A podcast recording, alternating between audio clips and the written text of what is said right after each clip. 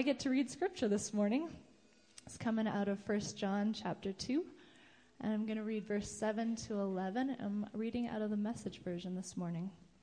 My dear friends, I'm not writing anything new here. This is the oldest commandment in the book, and you've known it from day one. It's always been implicit in the message you've heard.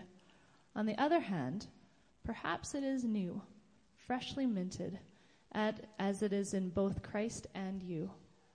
The darkness on its way out, and the true light already blazing. Anyone who claims to live in God's light and hates a brother or sister is still in the dark. It's the brother, it's the person who loves brother and sister who dwells in God's light and doesn't block the light from others. But whoever hates is still in the dark, stumbles around in the dark, doesn't know which end is up, blinded by darkness. It's the word of the Lord this morning.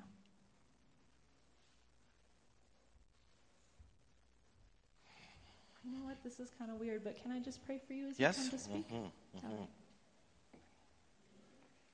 God, I just thank you for your word this morning. I thank you for all that you want to speak to us. I pray right now for Pastor Ken that you would give him your words, give him your anointing to speak your heart. I pray right now in the name of Jesus that we would have ears to hear and hearts to obey. In Amen. Jesus' name, amen. Amen. Thank you.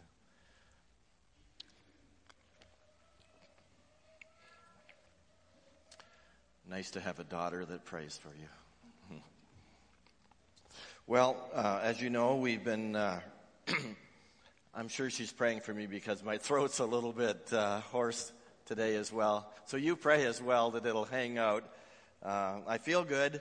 My voice just doesn't sound good. We've been uh, reading in uh, 1 John and trying to understand what this 90 year old senior grandpa and gritty writer uh, has to say to us about the journey of life. And his life is nearly over, and uh, he loves his children. And notice how often he refers to his readers as children. Now that's a sign of real endearment. Uh, he can be a little feisty at times, but you know in his heart that he loves his children. He loves his children. And so John uh, helps us to get ready for Christmas by some of the things he says. I think especially in the opening words of the first chapter that we've already looked at. Uh, Christmas is about the word incarnation.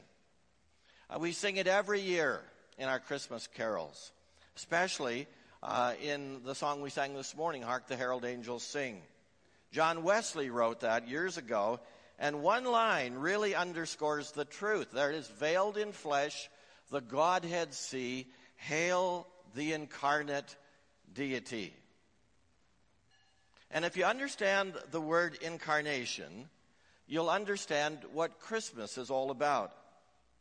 The Apostles' Creed doesn't use the word incarnation, but it teaches the doctrine of the incarnation when it says, conceived by the Holy Ghost, born of the Virgin Mary conceived by the Holy Ghost, born of the Virgin Mary, the incarnation.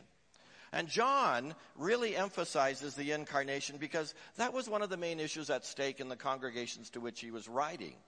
There was a heresy going on that uh, was was calling the incarnation something that wasn't valid. The incarnation, it means God becoming human, a man. God taking on himself human flesh. And that's amazing. God comes to us. He remains God, but he also becomes human flesh. That's the incarnation. And one of the best verses in the whole Bible to describe this is from the same writer, only in the Gospel of John, John 1:14, the word became flesh and made his dwelling among us. The word, the eternal word became flesh and made his dwelling among us. And we have seen his glory, the glory of the one and only who came from the Father, full of grace and truth.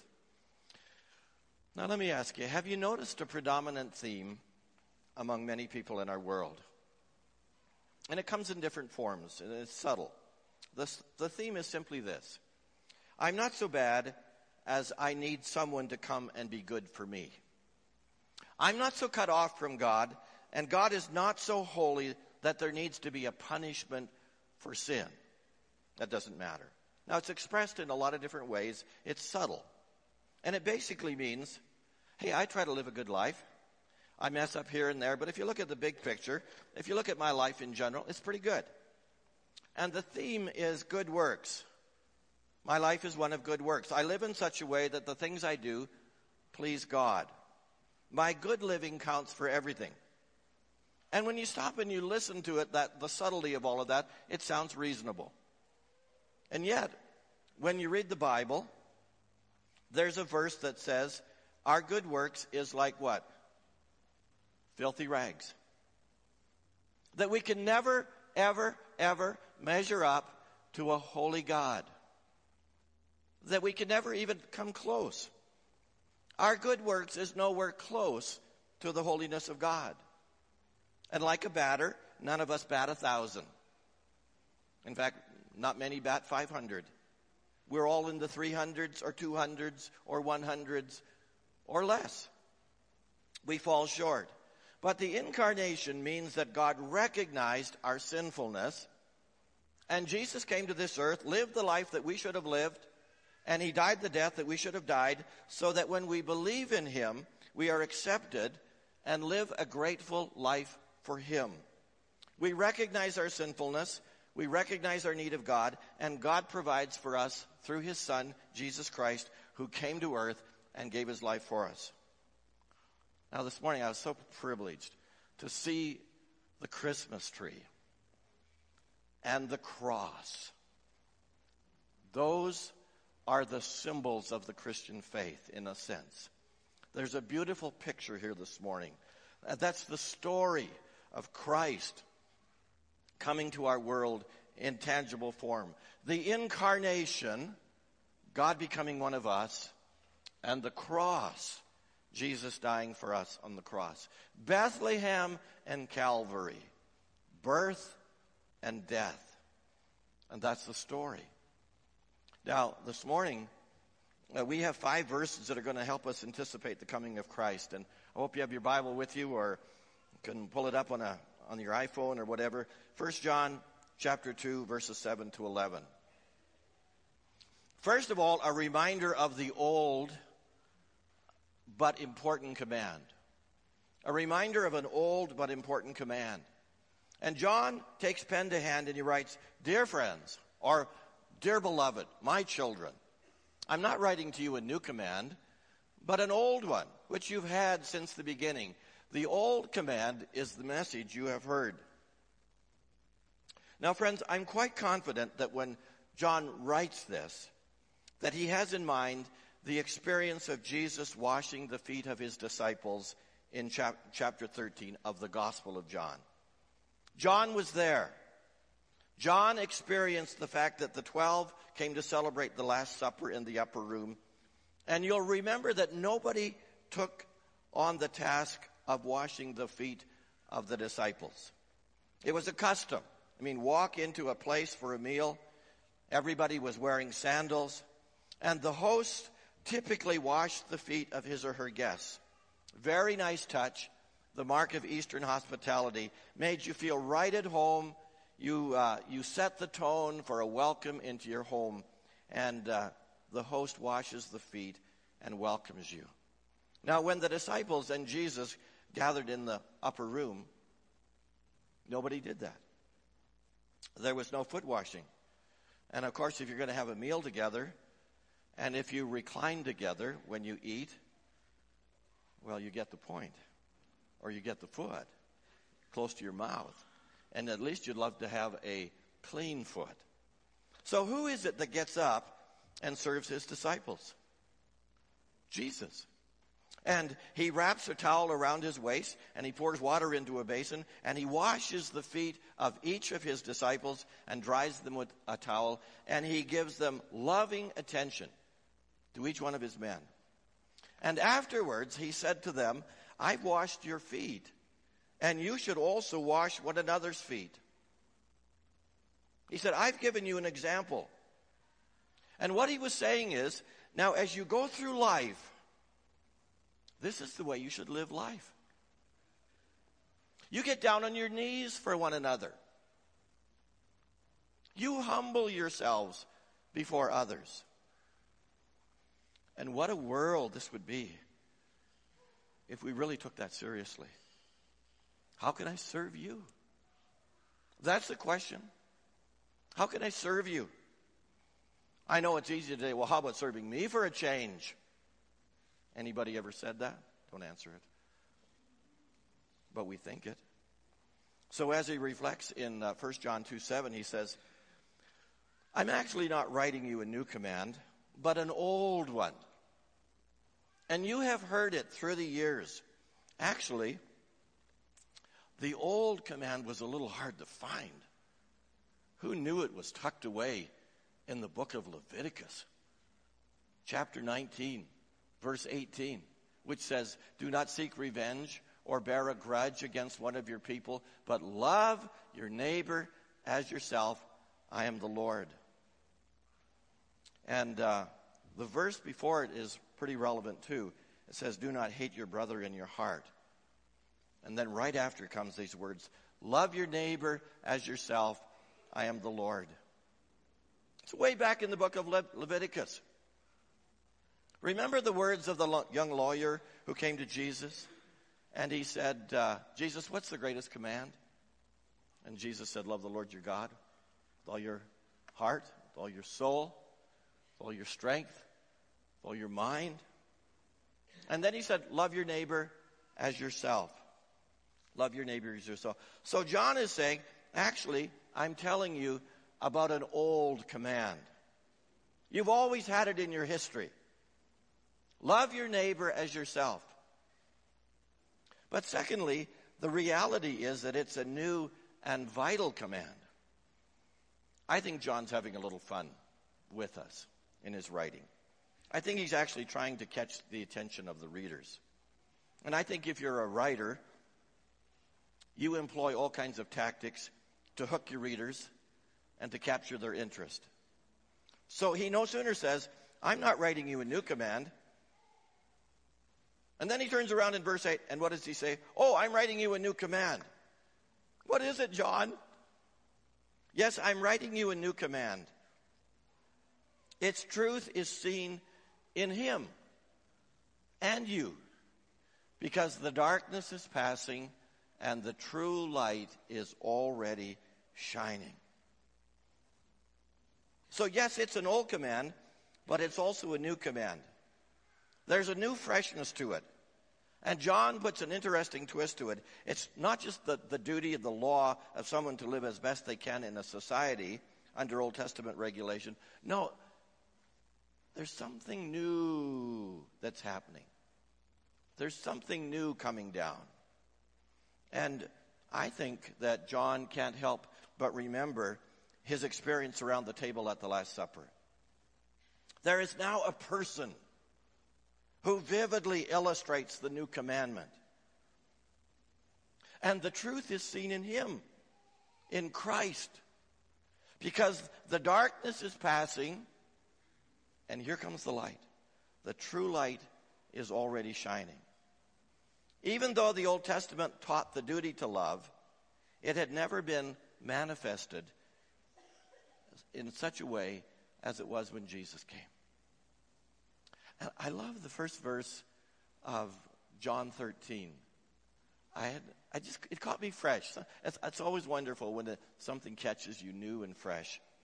And it says, having loved his own who were in the world, he now showed them the full extent of his love. I kind of missed that before. He now showed them the full extent of his love. And then comes this beautiful drama of the washing of the disciples' feet. And really, it's saying this is what love is like. And J- Jesus paints a picture for us how to love. Now, I know we can use the words I love you, I love you, I love you, I think you're great, I love you, I love you. Uh, but Jesus really didn't use all that many words like that. He simply demonstrated his love. Because he says in verse 34, A new command I give you, love one another. As I have loved you, so you must love one another. By this all men will know that you are my disciples, if you love one another. How do you do that? Wash the feet of other people, aka humility. So, first, a reminder of an old but important command. And then, secondly, a reminder of a new and vital command. And then, thirdly, a reminder of the warning against the darkness of hatred that can take away from these first two. Anyone who claims to be in the light but hates a brother or sister is still in the darkness. Anyone who loves their brother and sister lives in the light. And there is nothing in them to make them stumble. But anyone who hates a brother or sister is in the darkness and walks around in the darkness. They do not know where they're going because the darkness has blinded them. Oh. Now, John ramps it up a little bit here when he comes to verses 9 to 11. Remember, he's speaking to a number of congregations. He's like a regional minister. And he's speaking to a number of congregations where people can uh, have decided that they can kind of live like they want to live because they have separated the spiritual and the physical. They have compartmentalized the spiritual and the physical. And, and so they're saying, you know, since we're spiritual beings, we can just live like we want in the flesh. That doesn't really matter because spirit to spirit, God, us to God, that's where it really counts. Never mind how you live day to day. And, and basically, if you get in my way in the physical, I hate you. I just detest you. I set you aside in my heart. And verse 9, the word hatred anyone who claims to be in the light but hates his brother, the word literally means to have a strong aversion to someone, to detest them. So John says anyone who has a hate list, anyone who has a hate list, they say they're followers of Christ, but the reality is they walk in darkness. You can't have a hate list and walk in the light. They are not congruent. This is the ugly side of many in the family of God. Relationships have gone terribly south, and it has impacted friendships and family relationships. And John says, No, no, no, no, no. Don't go there. Don't get shackled and thrown into the dungeon of darkness. And let me say to those who may be thinking of ministry in the days ahead. If you are in a ministry of any description, you are in for a long siege in ministry if you can't forgive. If you can't look beyond a harsh letter or an ugly comment, it will destroy your effectiveness as a servant of God. You're done. In your lifetime, you will have lots of opportunities to deal with stuff like hatred and hurt. We live in a flawed world in the midst of a depraved society. You're flawed. I'm flawed. The person next to us is flawed. All of us could be labeled fallen. And people, including Christians, do all kinds of strange and terrible things. People will lie to you. That, somebody that you trusted will gossip about you. The gossip might not be true, but it spreads like a poison and you can't stop it. A father in law or a mother in law might interfere in your marriage. A roommate or a spouse may say something in anger that cuts so deep that you think the wound will never heal. You see, all of us have opportunities to cherish hatred or extend love. It's a choice.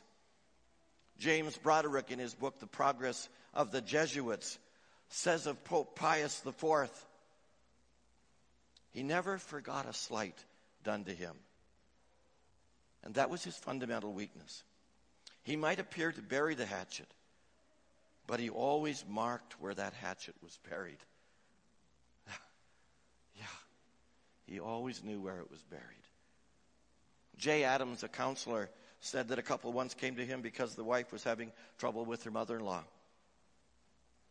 And when the wife sat down, Jay, the counselor, said, What is it that she has done to you that so disturbs you? And the woman reached in her purse and pulled out a sheet of paper, and there were 37 items that were listed. Every supposed offense her mother in law had ever done. And she'd obviously gone over it again and again and again and had rehearsed it. Talk about keeping an account of evil. When we get to verse 10, it really is a commentary on how to walk with our brothers and sisters in Christ. And when we live in the light, we love our brothers and sisters. And your path is free of stumbling blocks. No, we're all on a pathway.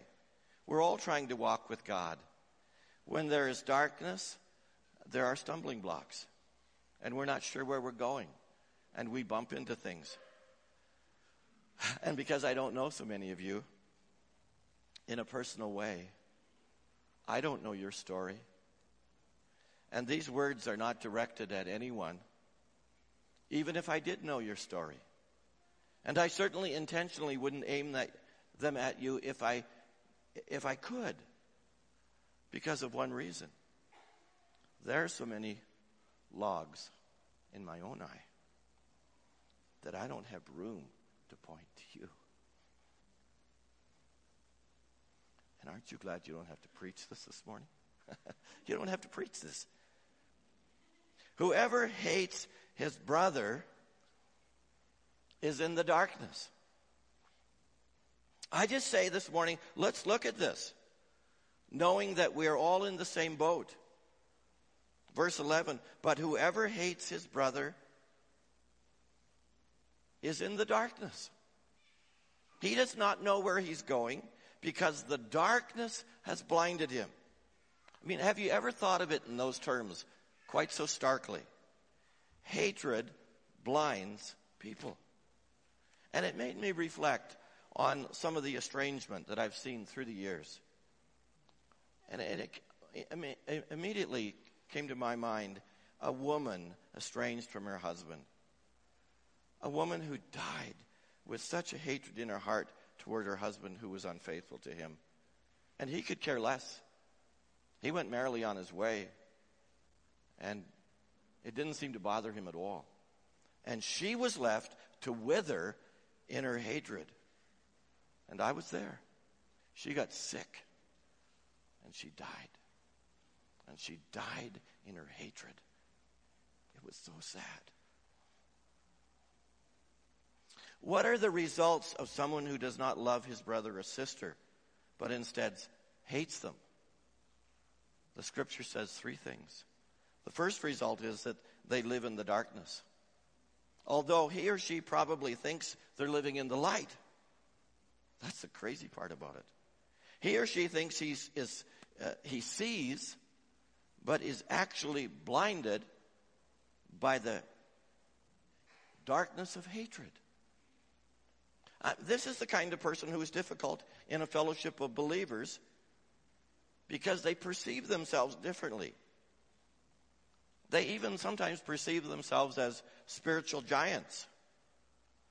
And uh, they can be insistent on having something go their own way.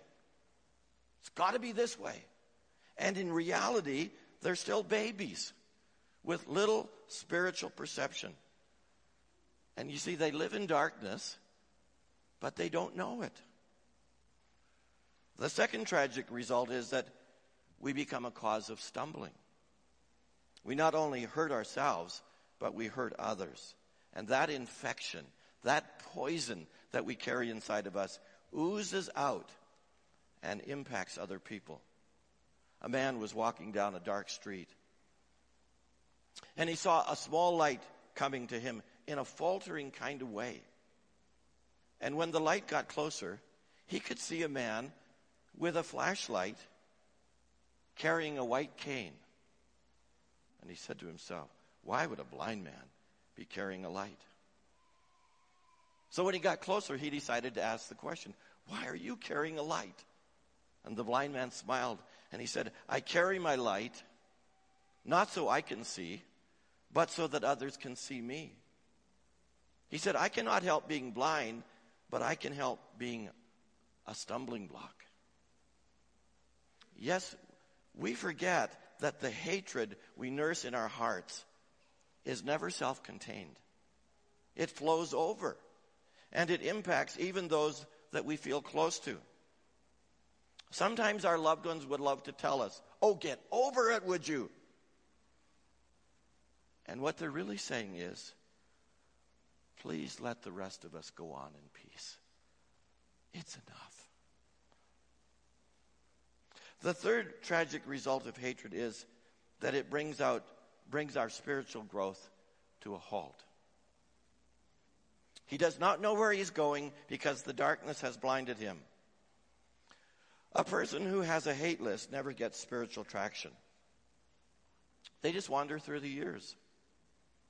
And tragically, some wander through their whole life. And they never get traction. It is forgiveness and the light of Christ that releases us all from the prison of darkness.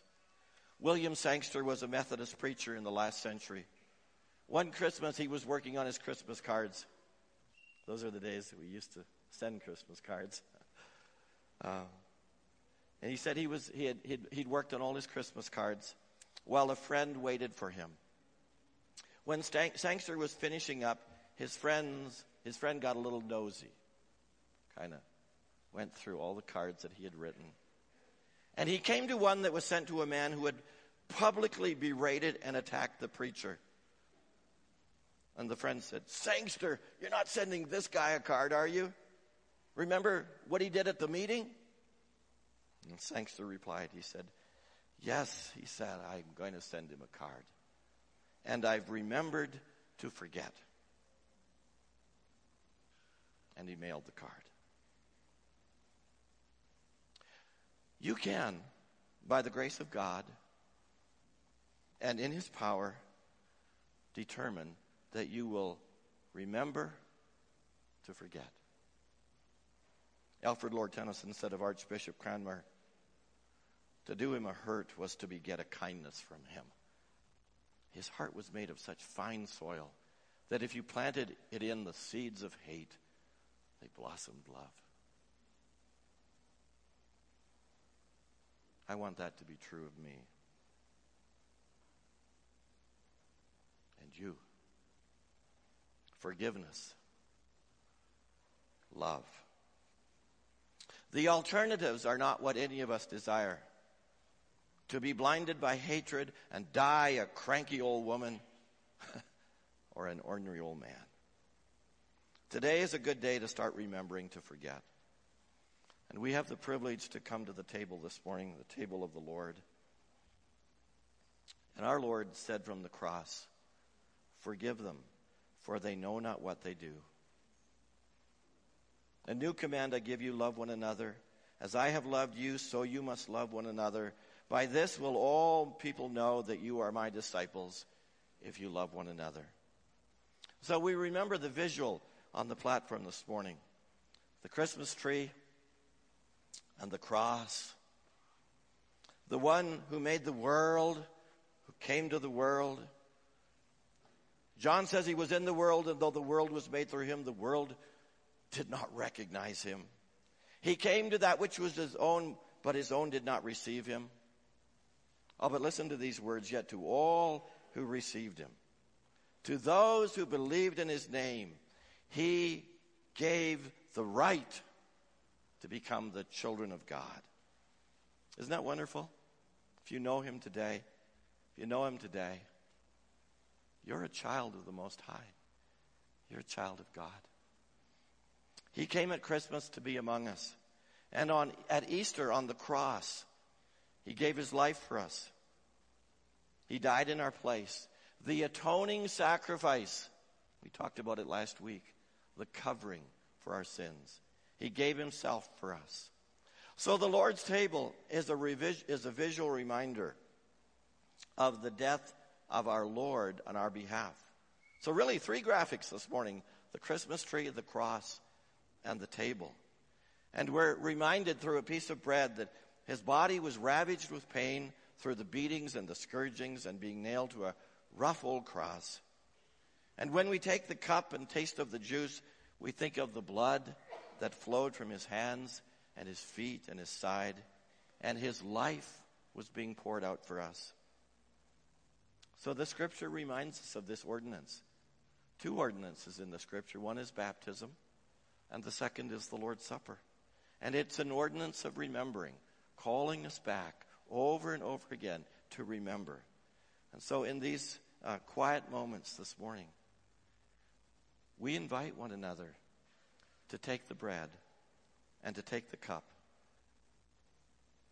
and to remember and to be grateful and to be redirected in our hearts, in our commitment to bring our best for the risen Christ.